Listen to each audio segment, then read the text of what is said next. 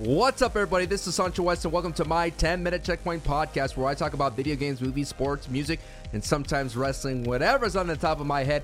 And boy, we have a doozy of a show. Again, we're going to try to do Monday, Wednesday, and Friday going forward, and this is your Wednesday 10-minute Checkpoint podcast. All right. 10 minutes on the clock. Let's see. So today, if you don't know, in this video game world, they had a live event for the very popular Battle Royale, Call of Duty Warzone. Now, Call of Duty Warzone is by far one of the most popular games in the world.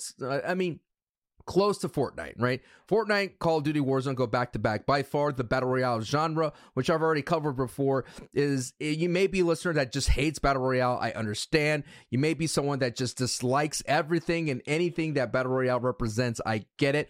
I'm a big fan of Battle Royale simply because it is an evolution. I mean, like I said, I already did a podcast, but just to catch you up to speed, it's an evolution of what Team Deathmatch is. To be able to populate a server with 100 to 150 type players, all competing for a common goal. It's if with a lot of developers wanted to do at the beginning of time. You know, all those Team Deathmatches that there were basically 6 to 10 players. Now it's expanded all the way to 100 to 150. The whole thing that happened today was in the Battle Royale genre, especially in Fortnite, they've created this thing called live events that essentially is a sign of a new season, a new map, something is being new introduced, and usually it starts at the either closes the season and sometimes starts the season. So these live events are a huge deal, and Fortnite basically put themselves on the map with these live events. We're talking about huge events where like a rocket's coming in, or sometimes what they call the black hole, where Fortnite literally shut down its servers for 2 whole days to switch from the Chapter 1 map to a Chapter 2 map. And that was a huge event. Of course, I remember I made a Twitter joke about it, and all of a sudden it kind of blew up on Twitter. I got a retweet from Ninja. So it was kind of crazy to see the hype around the event. So essentially, Call of Duty hasn't really had that many events. They usually have like a new mode or something they introduce, like Halloween. They usually have like breadcrumb events where they kind of drop these little hints here and there. You have to go to a bunker to unlock a common safe, things of that sort. Nothing like the scale of Fortnite. Nothing where it immerses the player into an experience. And so today on 4/21/21, I was hoping that Activision would be able to pull off the impossible in a sense, or pull off something that a lot of Call of Duty fans, and I myself, a video game fan, have been desperately wanting to see, which is an in-game immersive experience. And so I go ahead and queued up with my friends, Punisher from Complexity and Bonsai Bros on Twitch, and they had a lot of server issues. Don't get me wrong, I understand. A lot of people trying to queue in and have a good time, trying to play. I get it. The Twitch was just going crazy. All the platforms of streaming were going crazy. YouTube as well. You had some of the top streamers having some of the biggest record viewing parties to watch their favorite streamer or content creator experience this in-game event from Warzone. And we're talking about this is the biggest marketing opportunity for a game to get itself in front of its fan base and curious fan base to rope them back in. This is the only way a Battle Royale could get people back into the game or attract new users. It's with these in-game events. Usually the turn of a season, you get a couple of people, stragglers, come back to play. I myself have a lot of opportunities where I come back into play Warzone at their new season just to check it out. But there's nothing like the tease or the hope of a new map to get you back into a Battle Royale. That is the gold nugget of it all. The promise of a new map, something to grind, something amazing to feel, to explore, because it's literally a blank slate, and everybody is new to it, and everybody's playing a little bit more scared. It feels like a whole new experience, a whole new game. And the point I wanted to make about making this today podcast is, looking back on it, I really feel that Activision dropped the ball. I'm very positive and optimistic person. I feel that they kind of duped a lot of people. Now, I only experienced part 1 and part 2 of the live event. Part 1 basically was a mode where everybody was turning into zombies and eventually a nuclear weapon comes in and destroys the map. And for me, server issues aside, the mode itself, it wasn't very dynamic.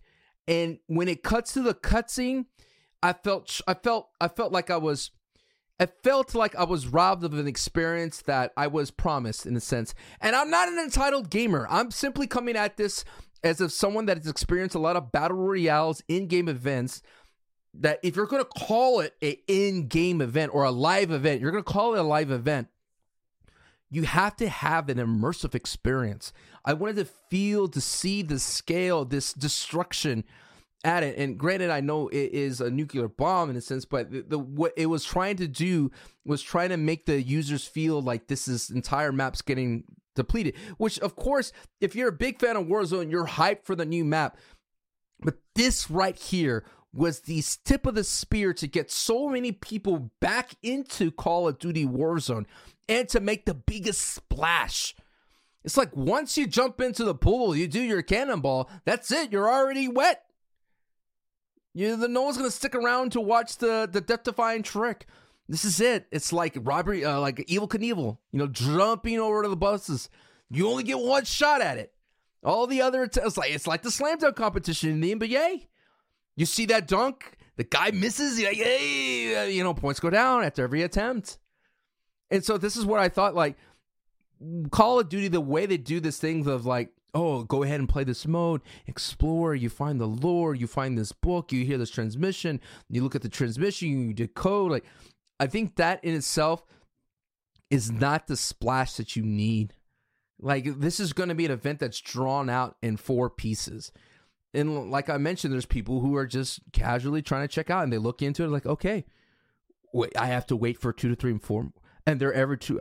Okay, one's 2 hours apart, and then the other is at midnight Eastern time, and then later it comes back at 3 p.m. You see what I mean? It just gets very convoluted, and that's where I think like the Fortnite live event got it right. If this was a Fortnite live event, what basically would have happened is you would have had the event, the explosion happened, the map is depleted, and then another caveat to it is that the users weren't allowed to get back into the map for like 2 hours. So why not have the whole day where people get to explore a depleted Verdansk, right? Which is the name of the map of the Call of Duty. Get the users the ability to explore, to experience it, to see where they've been, where they played for years, where it's all just crumbled, and have that event, because that's how Fortnite would have done it. They did it before an event where they totally submerged the entire water. And just to think that there's someone that coded and worked on it, and it literally was up for a day where the entire map was underwater, and you had all these special things, and it was just cool to be able to play that experience. And then when the servers get shut off, you would get introduced into a new map with maybe a cinematic or a playthrough experience.